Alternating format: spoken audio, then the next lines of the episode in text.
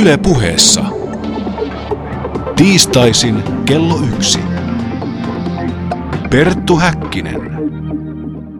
Voitokasta päivää teille kaikille ja lämpimästi tervetuloa tämän viikkoisen päänavauksemme pariin. Tänään sukellamme mitä perustavimmille inhimillisen olemassaolon tasoille, nimittäin taiteen ja uskonnon leikkauskohtaan. Monet ovat toki kuulleet puhuttavan, että osa kansallistaiteestamme olisi esoteerisesti innoittunutta, mutta mitä se käytännössä katsoen tarkoittaa? Suomalaisen kulttuuriintelligentsian salatieteellisistä vaikutteista kanssani keskustelemassa uuden etsijät tutkimushankkeesta Turun yliopiston tutkijat Tiina Mahlamäki, Nina Kokkinen ja Maarit Leskelä-Kärki. Lämpimästi tervetuloa lähetykseen. Kiitos. Kiitos. Maarit, mikä uuden etsijät-hanke oikein on ja mihin se tähtää? No se on monitieteinen hanke ennen muuta. Et tässä on mukana siis uskontotieteilijöitä, kulttuurihistorioitsijoita, kirjallisuuden tutkijoita, taidehistorioitsijoita.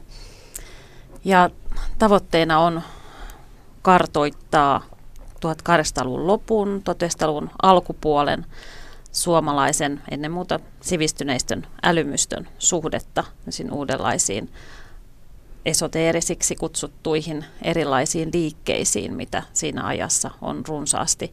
Ja kartottaa sitä nimenomaan tästä niin kuin su- suomalaisen, suomalaisesta näkökulmasta käsin, ketkä siellä toimi, minkälaisia vaikutteita he sai kansainvälisesti ja toisiltaan ja, ja millä tavalla se vaikutti taiteeseen, ö, kirjallisuuteen, ajatteluun, ö, tämmöisiä kysymyksiä. Minkä takia hanke on monitieteinen? Mitä sillä pyritään saavuttamaan?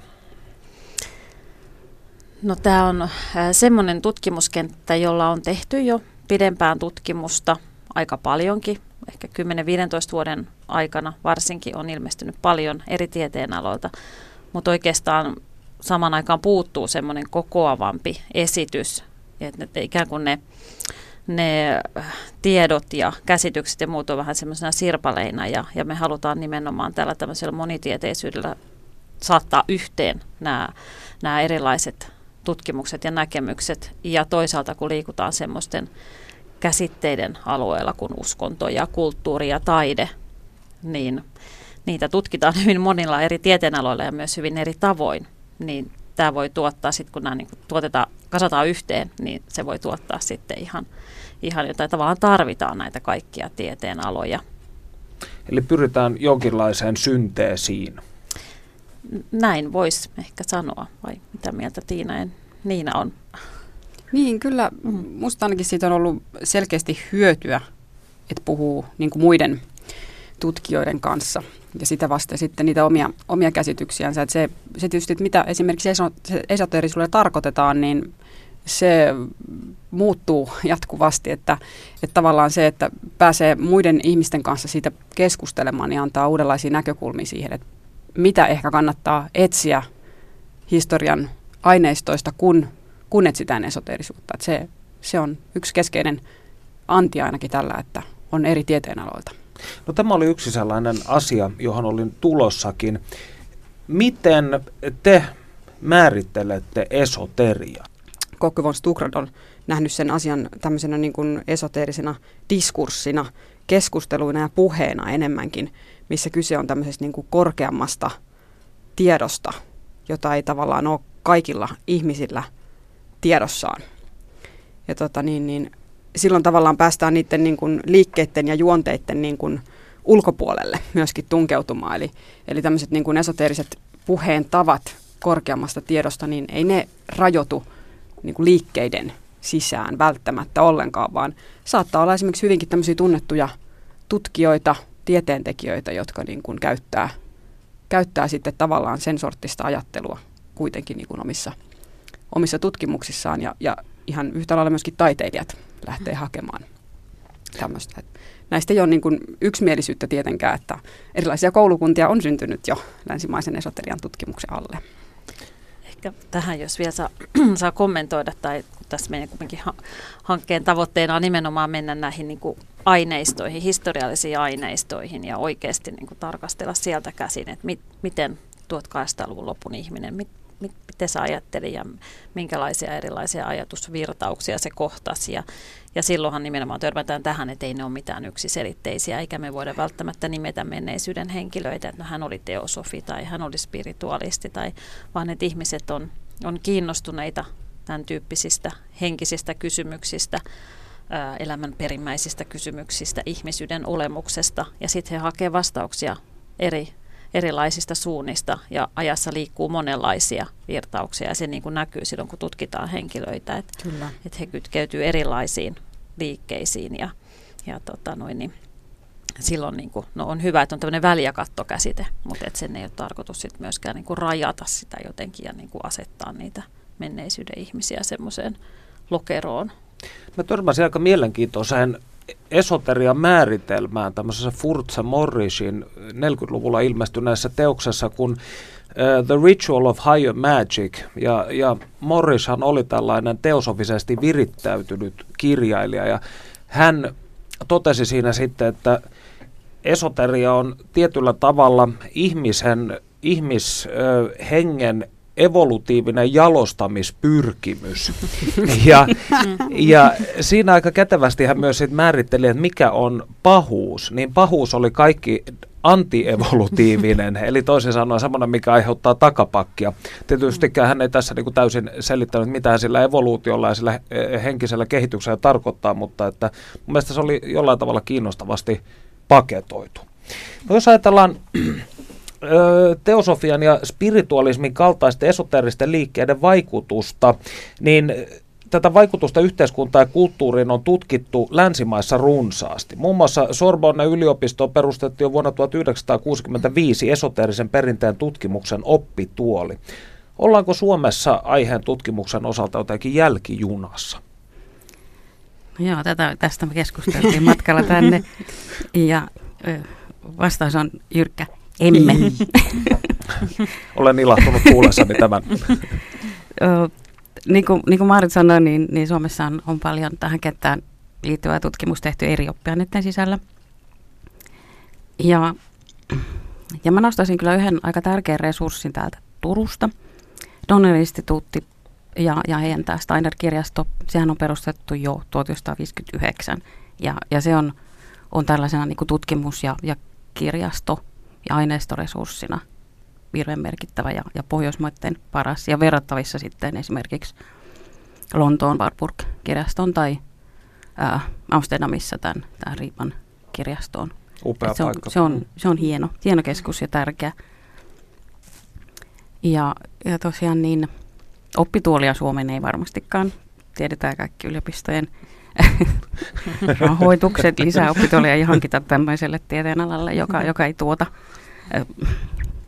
vientituotteita, mm. muuta kuin tutkijoita, tutkijoita ja, ja tekstejä ja ideoita.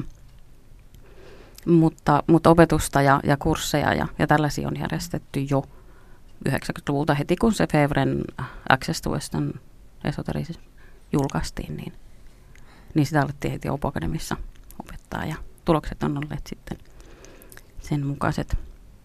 Ja, ja tosiaan tämä 2005 konferenssi.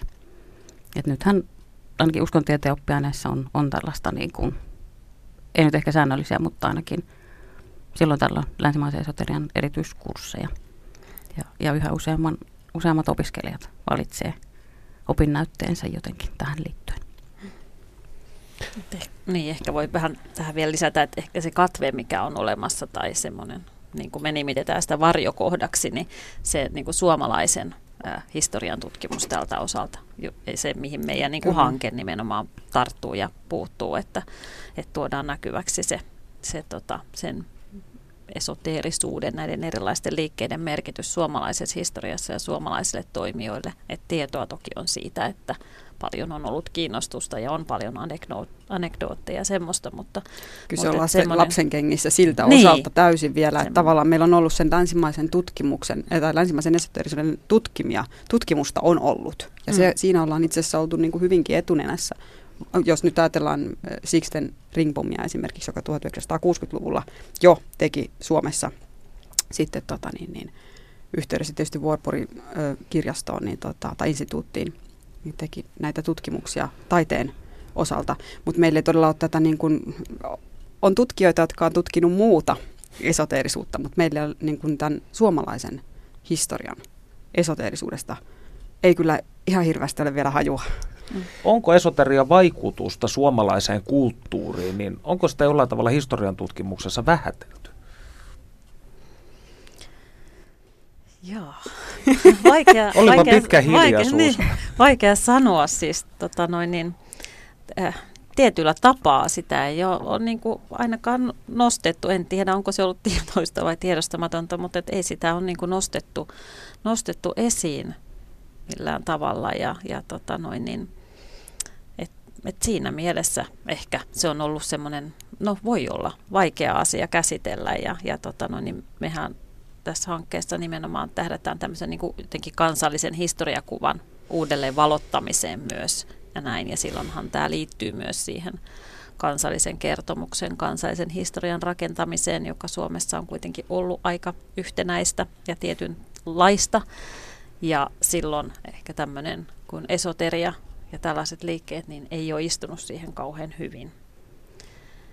Joo, ja kyllä ne niin kuin reaktiot ainakin, mitä omaltakin kohdalta niin kuin oma, omaa tutkimusta kohtaan on tullut, niin ky, kyllä me ehkä edelleen voi olla hieman hankala nähdä tämmöisiä ää, kansallisesti merkittäviksi kohotettuja hahmoja jotenkin niin kuin esoteerisuuteen kiinnittyvänä, vaikka siinä ei lähtökohtaisesti ole mitään kovin kummallista, niin jostain syystä se niin kuin herättää ihmisissä aika voimakkaita tunteita. Millaista palautetta sinä sitten olet saanut? Oikeastaan laidasta laitaan. se, se on kiinnostavaa. Mä itse asiassa tässä viime viikolla löysin semmoisen blogikirjoituksen, jossa tota, joku analysoi mun, mun artikkelia, missä siis puhuttiin Akseli Kallenkallelan esoteerisuudesta. Jos oli tämä Elitin esoteeriset symbolit blogi. Jossa hu- se muuten varmaan joo, oli kyllä. se, jossa epäiltiin ja mietittiin sitä, että olenko minä jotenkin estynyt kertomasta sitä, että, että näillä, näillä kuvilla, joita mä siinä analysoin, on yhteys myös tarotkortteihin. Naureskelin siinä itsekseni, että no, hän varmaan ei ole kirjoittanut koskaan artikkeleita, niillä on tietty määrä, mitä niihin voi oikeasti kertoa asioita. Toisaalta kannattaa ehkä säästää jotain myös väitöstutkimukseen.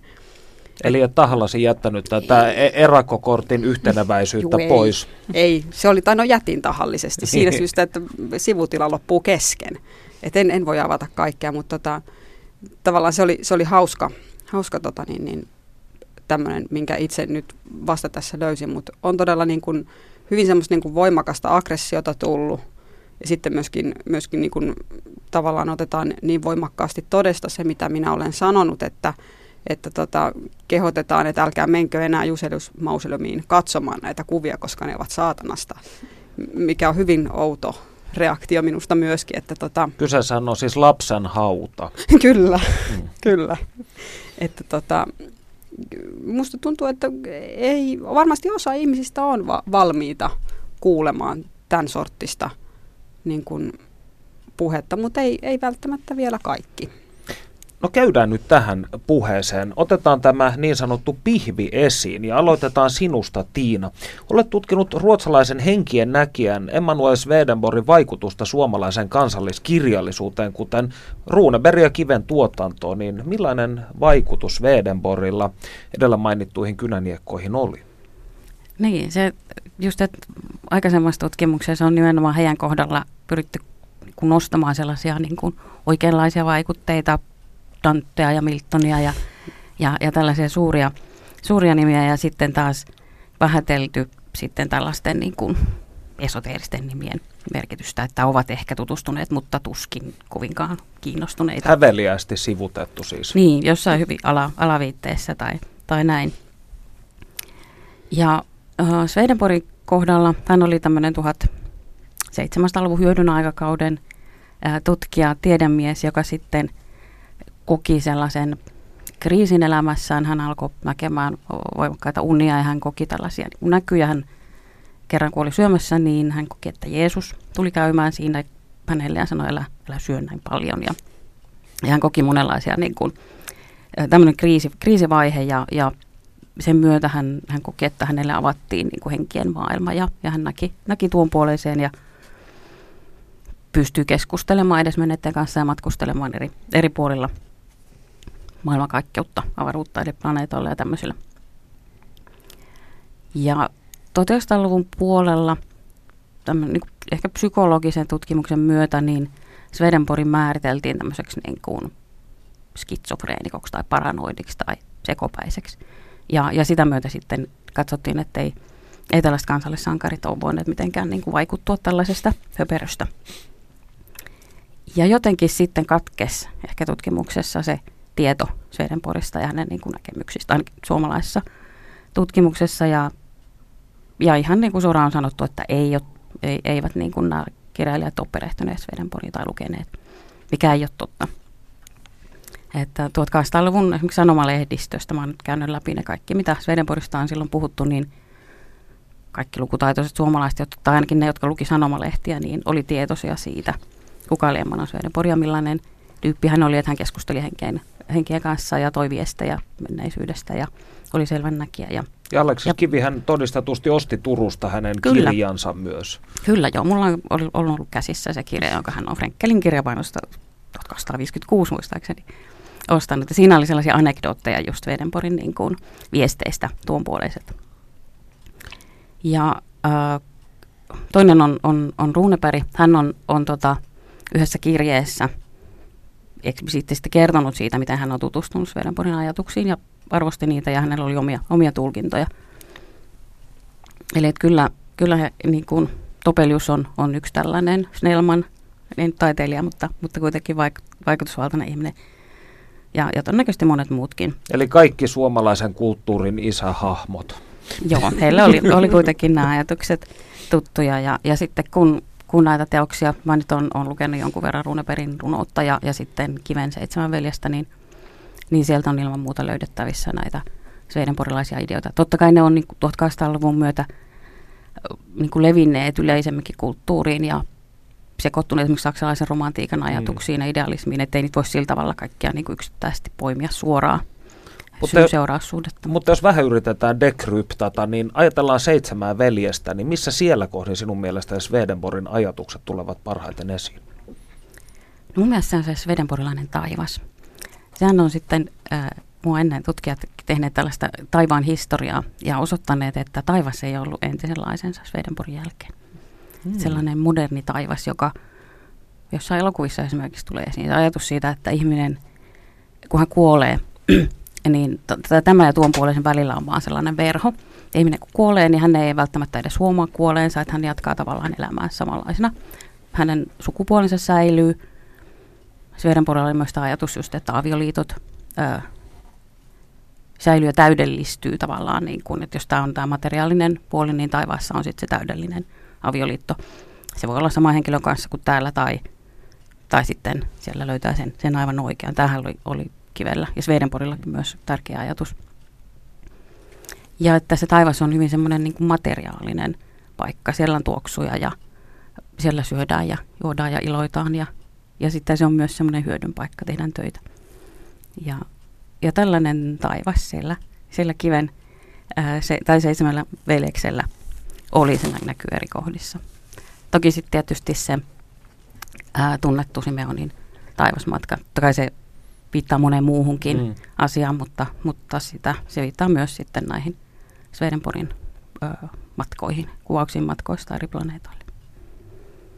Jo, o, ovatko nämä esimerkiksi sellaisia asioita, joita sinun mielestä se on aiemmin, tai ilmiöitä, joita on pyritty selittämään jonkun Danteen kautta esimerkiksi? Kyllä. Joo, Danteen taivas on aivan eri.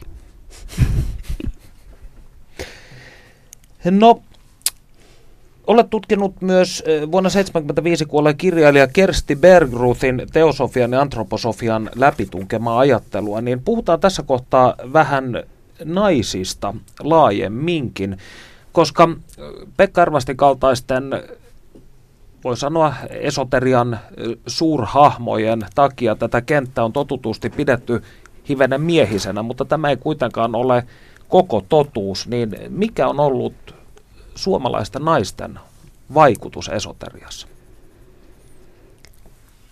No näytteli, niin, niin. aloitatko niin. No, no, jos mä sanon ihan jotain, jotain yleistä vaan, että tavallaan niin tämä meidän just hankkeenkin idea, yksi kantava idea on, on just tämä niin kuin ylipäätään sukupuolen nostaminen esiin tässä, tässä tota noin, niin, ää, näissä liikkeissä ja, ja sitten totta kai myös se naistoimijoiden esiin nostaminen. Että et kyse ei, ei tietenkään ole mistään miehisistä liikkeistä, vaan että sieltä löytyy paljon, paljon naistoimijoita, paljon unohdettuja naistoimijoita myös, että tavallaan tämä on myös semmoisen, siinä mielessä semmoisen unohdetun naishistorian esiin kaivamista ehkä myös, mutta että, mutta että sitten nimekkäitä taiteilijoita, kuten Ellen Teslev tai näin, joita sitten tarkastellaan rinnan.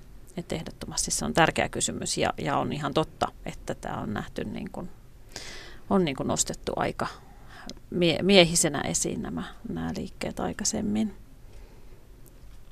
Siitä olen tietoinen, että esimerkiksi Suomen parapsykologinen tutkimusseura, tai siis alun perin ruotsinkielinen SPF ja tällaiset parapsykologis-spiritualistis tyyppiset liikkeet olivat hyvin, voi sanoa naisvaltaisia ja näissä seansseissa kävi hyvin paljon naisia, mutta tuleeko, jos ajatellaan, ajatellaan vaikkapa teosofiaa tai antroposofiaa, niin mikä on sitten ollut naisten vaikutus Suomessa siihen? Toki on ollut.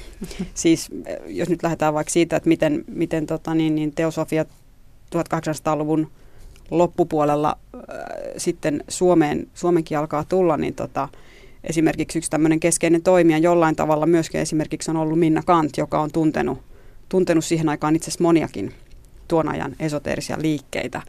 Ja hänen luonaan sitten taiteilijat kävivät ihmettelemässä seansseja pitämässä ja, ja tota niin, niin, siellä on varmaan monenmoista ajatusta vaihdettu sitten, että hän nyt tämmöisenä yhtenä henkilön ja toki tota, myöskin ihan teosofian sisällä. Maria Ramsted on ollut tämmöinen tota, varsinkin Kalevalan tutkimuksen kannalta niin kuin tärkeä henkilö, joka on nostanut esiin sitä Kalevalan salattua viisautta sitten suomenkielisessä kontekstissa. Että tota, kyllä näitä toimijoita oikeasti löytyy, löytyy, kun niitä ruvetaan kaivamaan, eikä haluta nähdä sitä tietynlaisena sitä, sitä kenttää. Että, että tota, kyllä, kyllä niitä löytyy. Niin ehkä se just kun katsoo jäsenluetteloita tai johtokunnan kokoonpanoja ja, ja kirjoittajia näissä eri, eri julkaisuissa, niin, niin ei, ei naiset ole mitenkään niin kuin vähäisemmässä asemassa, mutta et, ehkä ne on jääneet sitten osa, osa näkymättömäksi. Tai vaikkapa tämä Maria Ramstedt, jonka mainitsin, niin hän kirjoitti Martti Humu nimellä. Aivan. Omatuntolehteen, mm. Teosofian omatuntolehteen. Niin, että siinä on ollut myös tällaista. Et, ja, ja monethan teksteistä esimerkiksi kirjoitettiin nimettöminä tai nimikirjaimia käyttäen, jolloin se sukupuoli ei siinä noussut esiin. Ja tässä vaiheessa kuulemme, kuinka Panu Hietaneva haastattelee kääntäjän muusikko Ilkka Salmen pohjaa ja kysyy häneltä nykyintelligentsian kiinnostuksesta ja suhteesta salatieteeseen. Perttu Häkkinen. Esoterian historian aikana puhutellut suomalaisen kulttuurin suurmiehiä, kuten Eino Leinoa, Akseli Gallen Kallelaa ja Pekka Halosta. Mutta millainen on kulttuuri-ihmisen suhde esoterian vuonna 2016? Miksi se koskettaa ja kuinka siitä voi ammentaa inspiraatiota taiteeseen? Taiteilija nimellään Ike Ville tunnettu Ilkka Salmen pohja on kääntäjä ja muusikko, joka on laulanut Babylon Horse yhtyeessä ja sittemmin Sleep of Monstersissa. Kuinka sinä alun perin löysit esoterian? Varmaan joskus kymmenenvuotiaana mä näin, tai oikeastaan pikemminkin koin kummituksen. Että mä olin Mutsini kanssa tuolla Anjalankosken kartanassa, hän tunsi Mutsini tämä Evo von Breden, mikä siellä asusti sitä alakertaa isosta kartanasta. Yläkerta oli oikeastaan siis täysin tyhjillään, peitettyjä huonekaluja ja tauluja valkoisilla lakanoilla. Lähdin sinne sitten harhailemaan siinä vaiheessa, kun Mutsi juttelee alakerrassa. Öö, pikkuhiljaa tuli semmoinen hiipivä paniikinomainen pahan läsnäolo jotenkin ihan selkeästi mun takata. Aloin itsekin panikoitua, lähdin juoksemaan. Sen jälkeen mun takana rupesi kaatua pikkuhiljaa niitä huonekaloja ja tauluja. Ja mä todellakin olin ihan paniikin vallassa, se tuli itki alakertaan. Se osti mutsille, et, et, tai siis en oikeastaan saanut ostettu yhtään mitään, mutta tämä Eva von Vrede heti tiesi, että olin sitten tavannut tämän paikallisen kummituksen, joka ilmeisesti oli joku onneton avioton piika, mikä oli sitten tullut raskaaksi ja hukuttanut sitten itsensä tätä häpeä hävet, ö, ka, paetakseen. Ja tota, se oli jäänyt niin vahvasti sinne, että ihan selkeästi tuollakin koin sen. Siinä vaiheessa, kun ei ehkä osannut vielä niin hyvin kaikkea selittää kuin myöhemmin. Sitten siinä meni vähän aikaa, mä tota, jotenkin, olisiko ollut 12-vuotias, löysin Helsingin Akatemiasta kirjakaupasta Book of Black Magicin, eli Arthur Edward Waitin kokoaman tavallaan keskiaikaista Grimoriumesta otettu ja sitten Salomonin isomman ja pienen maavaimen loitsuja. Siinä oli hieno kuva, siinä oli Edward Kelly ja John Dee olivat herättäneet semmoisen ruutimyssypäisen englantilaisen naisen hautausmaalla keskellä yötä ja juttelivat, kävivät keskustelua hänen kanssaan. Ja sitä sitten kovasti yritettiin mm, tulkita ja tavata englantikaan siinä vaiheessa, on vielä kauhean hyvä, mutta että siitä sitten pikkuhiljaa lähti. Muistan, että mä olin varmaan itse asiassa kahdeksannen luokalla, niin yhdeksännen luokan jätkät sitten mut yhdellä omenaviinipullolla osti luennoimaan niiden uskontotunnille mustasta magiasta sen takia, että he saivat yhden sellaisen vähän helpomman uskontotunnin tai sanotaanko mielenkiintoisemman. Mä sitten piirtäin sinne erilaisten henkien sinettä ja liitutta olla ja olin olevinani hyvinkin tietoinen asiasta, kuten nyt yleensä 16-15-vuotiaan on aina kaikista asioista. Oliko kaveripiirissäsi tuohon aikaan muita aiheesta kiinnostuneita ihmisiä vai olitko yksinäinen susi? Täytyy sanoa, että kyllä olin jo. Että siihen aikaan ei ollut mitään internettiä eikä nyt ehkä missään muusta naamioon kirjavaltapalstollakaan sitten paljon haettu okkulttisia kirjakavereita sitten. Mutta tota, muistan sitten ensimmäistä kertaa, oli varmaan melkein parikymppinen, kun meidän myöhemmän bändin Babylon Horsin kitaristin Antiin tutustuin. Ja siis se oli kyllä todellakin siihen aikaan, kun olisi kultaa löytänyt, että muistan, kun me lainaltiin kirjoja, siis paikkakuntiemme kirjastosta, mä muistan, mä sillä Antillekin lainasin just jonkun Israel Regardin Three of Life, mikä uusittiin sitten varmaan joku 6-7 kertaa. Siis lähettiin niitä postitse toisillemme. Et se oli kyllä sitä aikaa tietysti, kun kaikki tämmöiset pienetkin asiat tuntuvat paljon isommilta, koska ne kaikki ei ollut ihan saatavilla koko aika. Ja tässä vaiheessa ilmeisesti elettiin 90-luvun puoliväliä. Öö, joo, tai ihan 90-luvun alkua. Tämän haastattelun aihe on tosiaan esoteria, ja sen määritelmä vaihtelee hieman sen mukaan, kuka siitä puhuu. Kuinka sinä ymmärrit ja hahmotat esoterian? No sekä esoteria että okkultismi on ehkä nykyään aika harhaanjohtavia määritelmiä ihan senkin takia, että kaikki se tieto, joka aikoinaan oli sitten vain vihkimyksellistä tai jopa salattua, niin se on nykyään saatana pokkareina kirjakaupasta tai sitä voi periaatteessa vaikkapa googlata. Et sieltä löytyy netistä niin Golden Dawn kuin vapamurreittekin salaiset rituaalit, ja ne ei, ne ei kovin salattuja nyt sitten enää ole. Että aikoinaan epäilemättä siis okkulttinen tarvitti kätkettyä ja salattua senkin takia, että tota, se oli paras kätkeä, jos se halunnut joutua sitten roviolle, joko ihan kirkon miesten tai vihaisen hurskaan rahvaan toimesta. Mutta tota, se esot, esoteria on liittynyt vihkimykseiseen tietoon, mitä todellakin siirtyy suullisesti tavallaan opettajalta oppilaalle. Ja mitä Suomessa varmaan epäilemättä on edustanut runonlaulajat ja Karilan suuret tietäjät. Ja se olennaista varmaan epäilemättä vihkimyksellisyydessä on se, että se tietäjä tai opettaja on valinnut sen seuraavana, seuraajansa. Eli toisaan se oppilas ei ole valinnut sitä opettajansa ja silloin se on ehkä pystynyt näkemään tämä tietäjä siinä jotain, missä se tieto pystyy ehkä elämään ja kehittämään. Se on voinut opettaa sitä henkilökohtaisesti, antaa sille ehkä jopa jonkunnäköistä omaa voimaansakin. Et, et jos nyt ajattelee jotain, että jos nyt SKSn kirjastosta lukee jotain verenpysäytyssanoja, tuosta noin, niin se ei välttämättä toimi, vaan siinä on ehkä jotain muutakin sitten kuin ihan pelkästään se tieto, oli se sitten esoterista tai okkultista, että, että se on hirveän sääli, että Suomessa se suullinen perinne ja jatkumo on kuollut toisin kuin esimerkiksi sitten Intiassa, jossa sitten niin kuin vanhat ja osittain salatutkin maailmanselitysopit edelleen siirtyy suullisesti opettajalta, opet, äh, anteeksi, op, opettajalta oppilaalle. Et, et, et se voi olla tietenkin, että et vihkimyksen tiedon lukeminen kirjoista on itse asiassa, niin täysin väärä tapa yrittää sitä omaksua ja jopa turhaa, koska se tieto tulee ikään kuin väärällä suuttimalla, kun sen joutuu pureksimaan kielellisesti, vaikka se lukija sitten niin kuin tiedostaisikin niitä kätkettyjä symboliikkoja, mitä, mitä niissä on. Et tässä okkultisessa ja esoterisessa kirjallisuudessa, joka nykyään on kaikkien saatavilla, niin se varsinainen viisaus on kuitenkin aika usein verhottu niin monimutkaiseen ja moniseetteiseen symboliikkaan ja edellyttää aika sellaista vahvaa tietämystä jostain vanhan kreikkalaisen maailman mytologiasta ja klassisesta symboliikasta, että uskoisin, että harvat, siis minä, mukin, minä mukaan lukien kykenee ymmärtää sitä paljon enempää kuin se sanalaskun sika hopealusikasta, jos se nyt ihan tuosta vaan tuo eteen, mutta kyllähän se on jotain fiksua voi tarttua mukaan, ihan varmasti. Metallimusiikki ja etenkin menneiden vuosikymmenten norjalainen black metal tunnetaan viehtymyksestään paholaiseen. Minun mielikuvissani myös esoteria puhuttelee tänä päivänä erityisesti raskaan rokin tekijöitä. Onko tämä minun mielikuvaani väärä vai olenko yhtään oikealla jäljellä? Mielestäni aivan totta. Siis onhan se hyvin kiinnostava ja hedelmäinen aihe. Siis paljon mielenkiintoisempi lyrikaahessa on kuin jotkut tytöt ja autot. Ja kyllä mun mielestä raskaseen musiikkiin aina sopinut sellainen raskassoituneen vanha testamentillinen jargoni, kuvakieli. Se sopii siihen vähän niin kuin basso niin sanotusti sopii tuohon rockmusiikkiin. Hyvä pari. Tunnetko muiden kulttuurin alojen edustajia, jotka ovat viehtyneitä esoteriasta?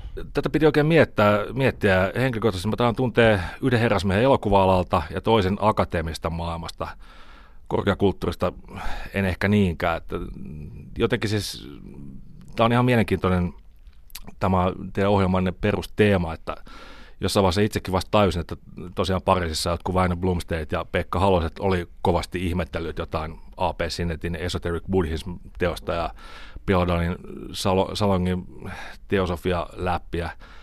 Mutta että epäilemättä silleen tuossa kuvataidenkin piirissä tai yleensäkin korkeakulttuuri, niin toisen maailmansodan jälkeen sitten lähinnä nämä, se teosofian idän tähti vaihtui sitten johonkin toiseen itäiseen tähteen, mikä sitten tavallaan tuomitsi kaikki nämä tällaiset semmoisena sitten ehkä oppiumina massoille myös. Perttu Häkkinen.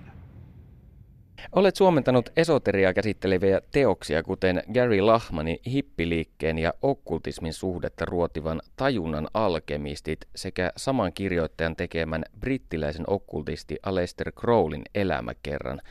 Onko sinun viehtymykselläsi esoteriaa kohtaan jotain tekemistä sen kanssa, että näistä teoksista on tehty suomenkieliset laitokset? No itse asiassa tämä ensin mainittu, eli tajunnan alkemistit pelasti mut ihan viralliselta, ihan oikealta tööltä. Mä olin siinä vaiheessa internetfirmassa mikä oli ihan hauska homma siihen asti, kunnes mä olin joutunut panemaan kravatin kaulaa ja myymään niitä internet-sovelluksia eteenpäin, mikä sitten taas aiheutti sen, että ei meidän oikein enää yöllä tulla uni silmään, koska se ei ehkä ollut enää mun juttu. Siinä vaiheessa liikkeellä oli tullut kustannustoimittajaksi Kristian Sarasti, ketä sitten muut tuntien pyysi minua suomentamaan tätä tajunnan alkemista, koska tiesin, että tiesin, että minulla on tästä jonkinnäköinen näkemys tästä aiheesta, ja sille tielle mä tavallaan on edelleen, että mä päädyin sitten suomentajaksi.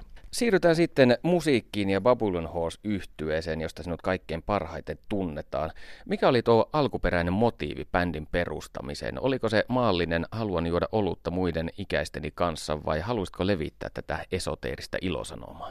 Epäilemättä siinä oli ihan vilpitön, naivi, haluaa olla synkkä ja taiteellinen ja jutaa näistä henkilömaailman asioista lyrikassa, lyrikoissa silleen ehkä jotenkin keskitasoa sitten mukamas syvällisemmin, mutta kyllähän niin kuin rock and roll nimenomaan vielä 90-luvulla, niin oli, siinä oli hyvin paljon positiivisia, ää, miskä nyt voisi sanoa, ammattietuisuuksia, mistä nykyään oikeastaan välttämättä enää edes tiedetä mitään. Että siis ihan, ihan ehdottomasti sitä tota,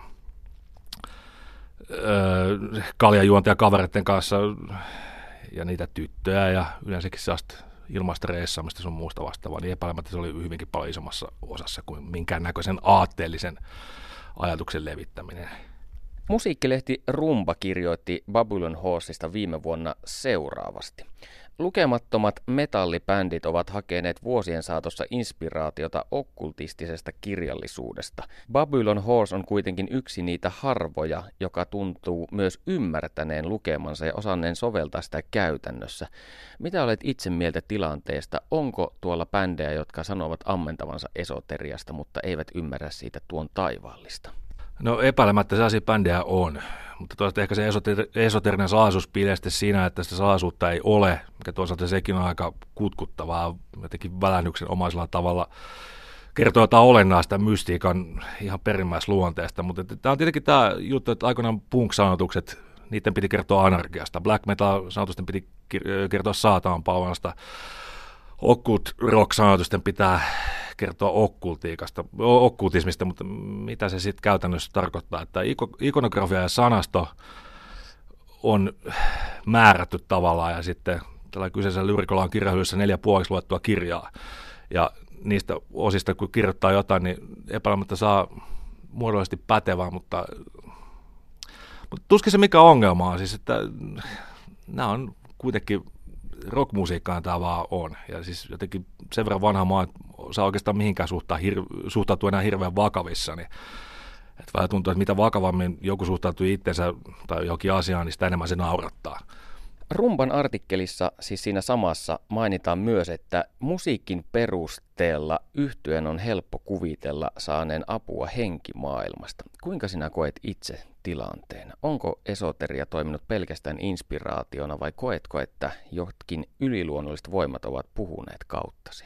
Ensinnäkin tästä kovasti kiitokset jutun kirjoittajalle, se on hyvin imartelevasti sanottu. Siis nämä pinnallisesti raapastuna kuulostaa ehkä vähän raflaavalta, mutta ei se oikeastaan ole temppu eikä mikään vaipua tekniikalla tai toisella tilaa, jossa se tietoinen mieli ei suoranaisesti enää luo sitä sisältöä. Sitten voi tietenkin sit kiistellä, että mistä se sisältö on peräiset, onko se vaan sun omasta tiedostamattomasta, onko se jotenkin mahdollisesti ilkä, ilkeämielisten räyhähenkien tai kuolleiden sielujen jaarittelua, siis ihan niiden chattäilyä eetterissä. Vai sitten viesti siltä taholta, mitä ehkä mahdollisesti näillä valmisteluilla on yrittänyt tavoittaa. Sitä ei kukaan tiedä, mutta monta kertaa, monta kertaa voi tavallaan tuottaa sisältöä, luoda jotain, mitä, mikä ei tule ihan suoraan siitä tietoisesta. Olette tällä hetkellä vuonna 2016 keski-ikäinen kulttuurin parissa työskentelevä mies. Kuinka sinun suhteesi esoteriaan on muuttunut näiden vuosien ja iän myötä? Niin se on ainakin varma, että se taatusti on muuttunut. Et joskus parikymppisenä epäilemättä tuntuu, että ne silloiset inspiraation lähteet saattoisi, saattaisivat jopa tarjota semmoisia lopullisia totuuksia maailmasta ja ihmisestä ja elämän tarkoituksesta. Oi ne sitten näitä akateemisia ideoleita, niin kuin jotain Claude Levi-Straussia, vähän strukturalismia tai jotain Joseph Campbellin myyttejä sankarista tai Mirza Eliaden myyttiä ikuisesta palusta tai ihan yhtä hyvin vaikka jotain Carlos Castaneda opetuksia siitä, mitä pitää kävellä kädet snadisti nyrkissä, jotta jaksaisi kävellä pitämällä. Suuri osa siitä kaikesta, mitä tuolla piti ihan uskomattoman tärkeänä ja tavallaan semmoisena heuristisena ja maailman selityksellä ja olennaisena, ne on unohtunut täysin jonnekin tonne muistin tuommoisiin holveihin. Ne on ehkä muodostunut osaksi jotain semmoista muodotonta isompaa näkemystä, joka muuttuu edelleenkin – mutta joka toivon mukaan siis on auttanut mua pitämään maailman mielenkiintoisena sellaisena, että mä levän siitä päivä toisensa jälkeen jotain kivoja, siis mielellään myös humoristisia asioita. Mitä tämä esoterian harrastaminen on sinulle näiden vuosien varrella antanut? Jälleen kerran mä vierastan hieman tätä esoteria-sanaa, koska en henkilökohtaisesti ole ollut kenenkään opettajan opissa. Mutta sanotaan vaikka, että se jonkinlaisen sosialistisen tai kapitalistisen realismin hylkääminen on ihan varmasti tehnyt mun elämästä mielenkiintoisempaa. Se on ehkä välillä vähän haasteellisempaa, mutta ihan taatusti mielenkiintoisempaa. Toisaalta se on myös antanut ehkä jonkunnäköisen alustavan metodologian, jonka takia mä en välttämättä luovana, luovaa työtä tekevänä aina joudu odottelemaan sitä ihan niin sitä pyhää inspiraatiota, jotta mä voisin luoda jotain, vaan kykenen välillä ainakin omasta mielestäni luomaan jotain merkityksellistä ja jopa totta sen työkalupakin avulla, joka minulla on tässä kehittynyt. Sillä pääsee niin kuin kätevästi alkuun. Perttu Häkkinen.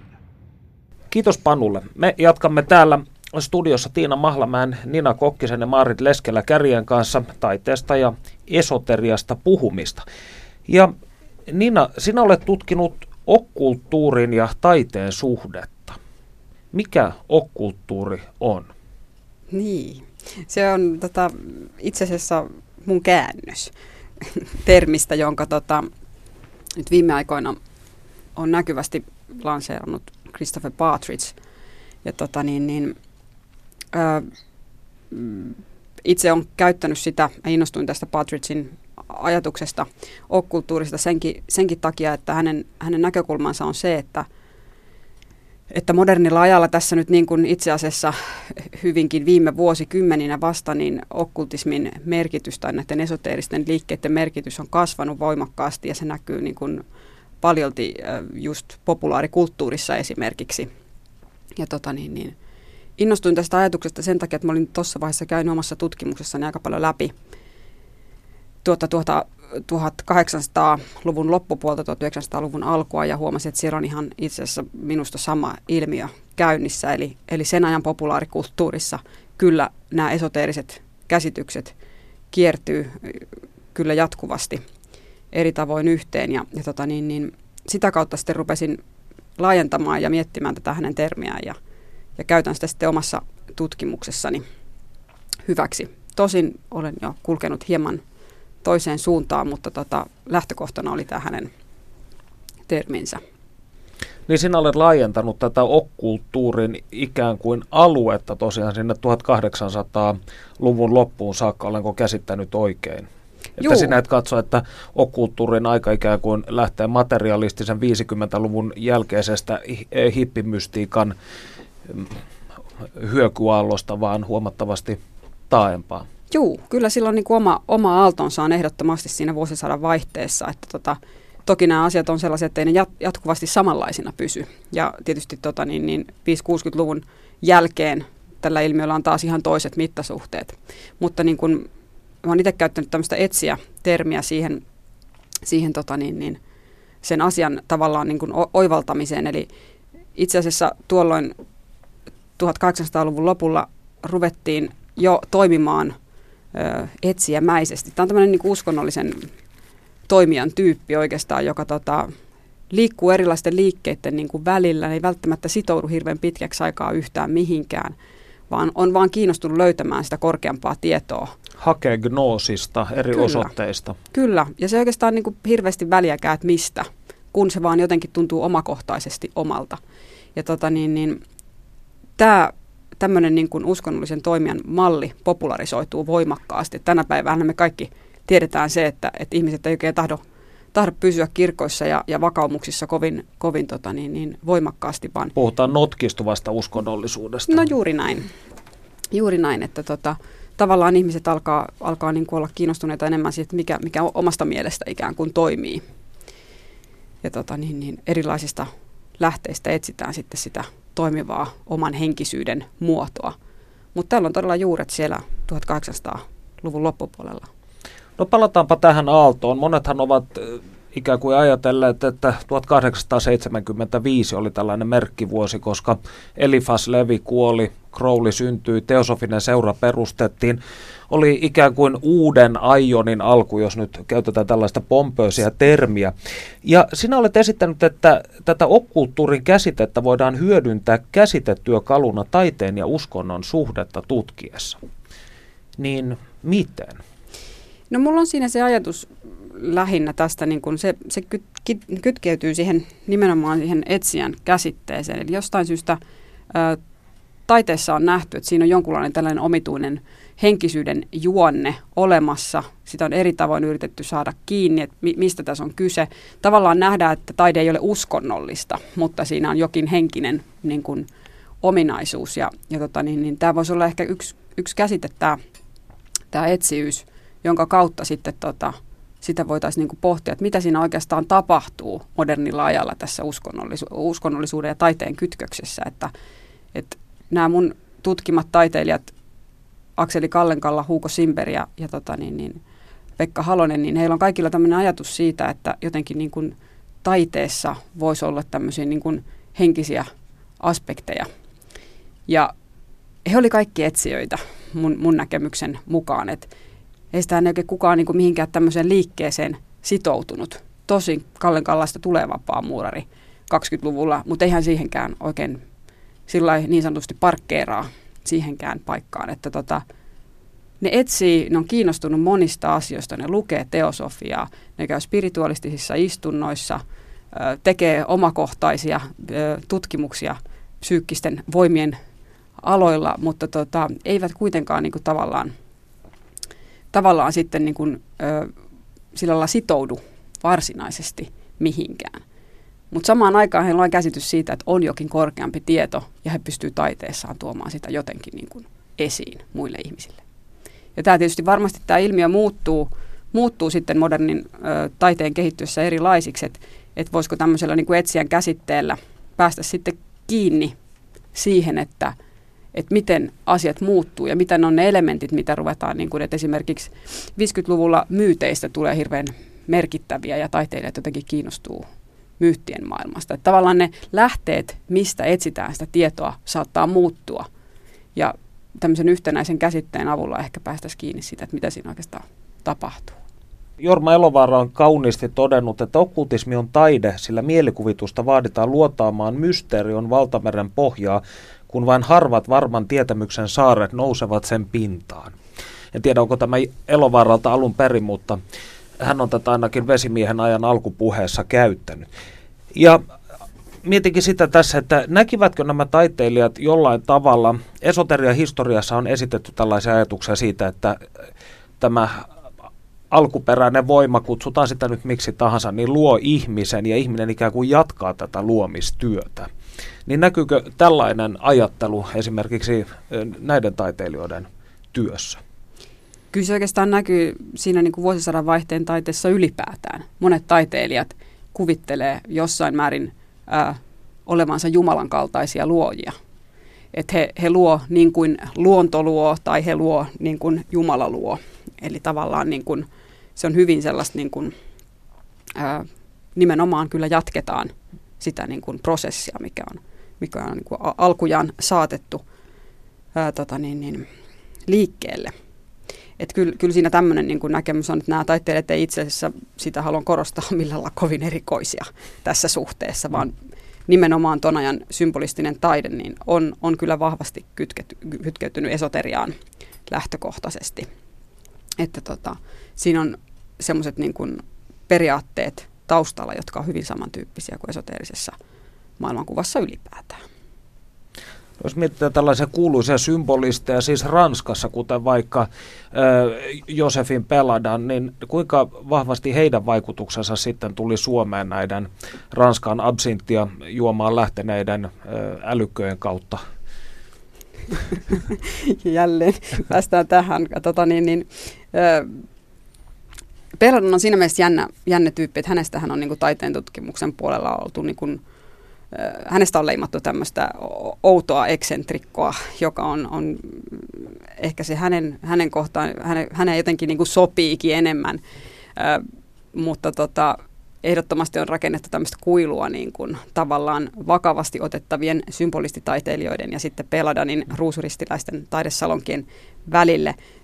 Peladan edustaa yhtä juonnetta siinä, mutta siellä on hyvin vakavasti otettavia taiteilijoita, miksei Peladankin sitä ole. Mä en, mä en ymmärrä sitä jaottelua ylipäätään, mutta tota, esimerkiksi polkokäänit ja, ja muut, että et kyllä ollaan niin kuin, ö, ne vaikutteet ilman muuta siirtyy ja sitä ei ehkä myöskään ole haluttu nähdä, kuinka voimakkaasti ne vaikuttaa esimerkiksi meidän kansallistaiteilijoihin kyllä sitten myös, että et tota, ö, absintihuuroja siinä ei välttämättä niin hirveästi tarvittu mm. loppupeleissä, vaikka sitäkin kyllä – testattiin jossain kohtaa.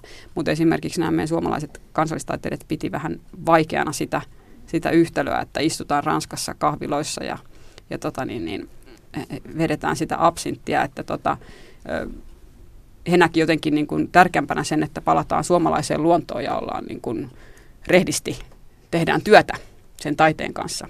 Tolstolaiset näkemykset vaikutti myöskin, että nämä ei ole niin kuin yksilitteisiä nämä asiat, vaan monet vaikutteet nimenomaan – risteää yksilöissä, niin kuin Maari äsken sanoi, että, että, että kukaan, ketään ei oikeastaan niin kuin näistä taiteilijoistakaan, mitä mä oon tutkinut, tai monista muistakaan näistä kulttuurieliittojen henkilöistä, niin on turha tavalla laittaa semmoiseen luokitteluun, että he on, he on jotain tiettyä liikettä ikään kuin edustaa. Tai, että siellä ne monet vaikutteet yhtäaikaisesti sitten niin kuin vaikuttavat enemmänkin näin. No vielä jos joku sellainen konkreettinen esimerkki, esimerkiksi jostain kuululla, kuuluisasta Gallen Kallelan työstä, missä kristallisoituu pieni pisara hänen esoteerista ajatteluaan, niin mikä se olisi? Mm, jos nyt haluaisin olla stereotyyppinen tässä kohtaa, niin nostaisin ehkä esiin sen ää, symposiumin. Se on kyllä niin kuin liian helppoa suorastaan ja näitähän on tavallaan sitten ihmeteltykin näitä hänen, hänen tota 1890-luvun puolivälin teoksia. Siinähän kolme, kolme tota niin, niin, taiteilijaa näkee jotain yliluonnollista selkeästi. Onko ne sitten Sphinxin siivet vai Iisiksen siivet vai, vai mitä ne on, mitä he näkevät siinä. Se nyt on semmoinen niin kuin tavallaan, mistä ihmisen on hirveän helppo nähdä niitä. Siinä on kehyksissä on egyptiläisiä symboleja eikä ihan sattumalta, koska Egyptistä ajateltiin, että se korkeampi viisaus tuohon aikaan tulee. Se on eräänlainen initiaation kuvaus, että, että nämä taiteilijat tavallaan, niillä on tämmöinen selvänäköisyyden kyky ja he näkevät jotain sellaista, mitä niin kuin itse asiassa pöytään nukahtanut kriitikko ei näe. Ja tota niin, niin, Mutta tämä on ehkä ollut se niin kuin tietyllä lailla myöskin se ongelma, että me ollaan etsitty jotain tietynlaisia symboleita tai hyvin näkyviä elementtejä näiden taiteilijoiden töistä ja se ei siksi näy, koska tota, siellä on paljon tämmöisiä niin kuin laajempia tavallaan niin kuin teemoja, joiden ympärillä nämä taiteilijat pyörii. Ja sitä kautta se sitten niin kuin se esoteerisuus ehkä voimallisemmin tulee esille. Mutta se ei ole nähtävissä välttämättä semmoisina, niin jos me oletetaan, että me löydetään jotain semmoisia niin esoteerisia symboleita, mm. Niin ei, ei sen sorttinen, niin kuin, sitä ei kauhean helposti tule vastaan. Et Kallenkalallakin niin kuin monissa niissä tämmöisissä Kalevala-aiheisissa teoksissa, niin kyllä niissä niin kuin taustalla on ajatus siitä, että on esimerkiksi Kalevalassa on korkeampi salattu viisaus olemassa ja, ja tota niin, niin, ää, suomalaisessa kulttuurissa ylipäätään, että hän niin kuin ammentaa tämmöisestä ajattelusta voimakkaasti. Ja näinhän kunnianarvoisa Madame Blavatskikin aikanaan, hän ihaili Kalevalaa ja kirjoittikin aiheesta tekstin, joka on julkaistu muun muassa Mitä on okkultismi kokoelma teoksessa. Mikä oli sitten Kalevalan vaikutus tämän 1800-1900-luvun taitteen suomalaiseen esoteeriseen liikehdintään? Tota, suuri. Suuri vaikutus ihan varmasti, että meillähän oli näitä omia teosofeja, jotka sitten nappas nopeasti tämän ajatuksen omiin tota niin, niin, kyllä hoiteisiin sitten, että esimerkiksi just tämä aikaisemmin mainittu Martti Humu tai, tai Maria Ramsted ja, ja monet muut, Pekka Ervas tietenkin, tietenkin. myös, jotka niin kuin lähtevät sitä kehittelemään. Mutta tuossa vuosisadan vaihteessa ylipäätään oli ehkä semmoinen ajattelu, että pohjoisen valkoinen kansa nousee ja, ja niin kuin tavallaan sitä kautta tulee tämmöinen uusi, uusi aika, uusi renesanssi, mistä myös nämä mun, mun taiteilijat puhuu. Eli, eli tota niin, niin jotenkin nähtiin, että se, se kalevalalainen niin kuin tällainen vanha viisaus, vanha muinaisusko, mikä siinä on, niin, niin siitä tavallaan nousee uusi kulttuuri, joka sitten sen ajan dekadenttisen, absintin, huuruisen kulttuuri jotenkin pelastaa Eli tota, se oli hirveän hedelmällinen lähtökohta tietysti suomalaisille ja ylipäätään pohjoisemmassa ole, oleville taiteilijoille esimerkiksi. Että et kyllä tämä niin napattiin tämä ajatus myös Ruotsissa ja Norjassa aika, aika innokkaasti myöskin sitten sinne heidän ö, innostukseksensa. Ja se oli niin, paitsi Blavatskilla, niin myös Rudolf Steiner joka sitten 1912, kun hän kävi Suomessa, silloin hän oli vielä teosofisen seura ylisihteeri, niin hän piti yleisöluennon Helsingin yliopistossa nimenomaan Kalevalasta. Hänellä oli tämän, näitä paljonkin monenlaisia ajatuksia, mutta esimerkiksi tällaisesta ää, ajatus, että entisten aikojen kansoilla oli selvän näkemisen kyky. Ja, ja just, just tämä, että, että Kalevalassa on, on se alku, alkuperäinen alkuaikojen viisaus säilynyt hyvinkin tarkkaan ja selvästi. Eli tällainen perenniaali filosofia Kyllä, jossain joo. mielessä. Joo, sitä voitiin etsiä ikään kuin monista pyhistä kirjoituksista, mm. että, että sen takia monet näistä niin kuin taiteilijoista luki tosi tarkkaan myös raamattua, koska ajateltiin, että, että niistä niin kuin löytyy jotain sellaista, mikä normaalille ihmiselle ei avaudu. Eli voitiin lukea rinnakkain Kalevalaa, raamattua ja esimerkiksi keskiaikaisia tämmöisiä niin kuin, ä, pyhimyksistä kertovia tarinoita – ja ajateltiin, että nämä jotenkin avaa sitten sen, sen tota, ikuisen viisauden, joka on ikään kuin kätkettynä jokaisen ö, uskonnon ytimeen. Sehän on hyvin teosofinen lähtökohta siis, mm. että lähdetään etsimään sitä ikuista viisautta. Meillä alkaa tässä vaiheessa valitettavasti aika loppua. Haluaisin kysyä vielä, että milloin meillä on nyt sitten syytä odottaa jotain mullistavia tuloksia uuden Etsijät-projektilta? Ehkä voisi. No, meillä on kaksi väitöskirjaa on tulossa ihan tässä lähiaikoina. Niina Kokkisen ää, hänen työstään ollaan tästä, tästä kuultukin ja, ja sitten on Antti Harmaisen historia-alan väitöskirja suomalaisen sivistyneistön ja ennen kaikkea miestoimijoiden suhteesta esoteerisuuteen niin on tulossa. Ja sitten hankkeena me koko ajan toimitaan hyvin aktiivisesti, mutta... Tämä on kolmi, mutta, kolmivuotinen hanke, eikö ole?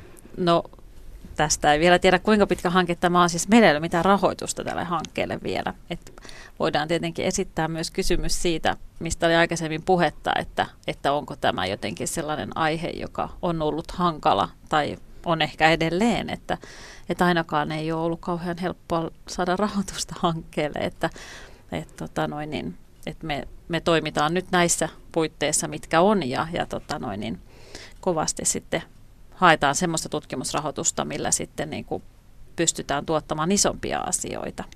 Joo, se olisi hirveän tärkeää saada tämä, tämä verkosto näkyviin, mikä, mm. mikä Suomessa on olemassa, että, että tavallaan ei tule sitä mielikuvaa, että, että kyseessä niin kuin on jotenkin erikoinen tai, tai niin kuin ihmeellinen ilmiö, että, että kyllä nämä niin kuin tuon ajan sivistyneistö, niin kyllä siellä ollaan hyvin näistä asioista perillä ja ei, ei se ole niin kuin sellainen marginaalinen ilmiö, mitä mä oon itse pyrkinyt kanssa, ettei tässä tuu sellaista kuvaa, että, että nyt ollaan niin kuin jotenkin mielipuolisten ihmisten kanssa tekemisissä tai hyvin epärationaalisten, ei lainkaan. Että et kyse on niin kuin ihmisistä, jotka haluaa tavallaan kysyä elämän ja kuoleman niin kuin suuria kysymyksiä ja etsivät tosissaan myöskin niin kuin vastauksia. Toivotan onnea hankkeeseen, toivon, että rahoitus järjestyy ja tässä vaiheessa kiitän myös vierailusta ohjelmassa. Kiitos. Kiitoksia.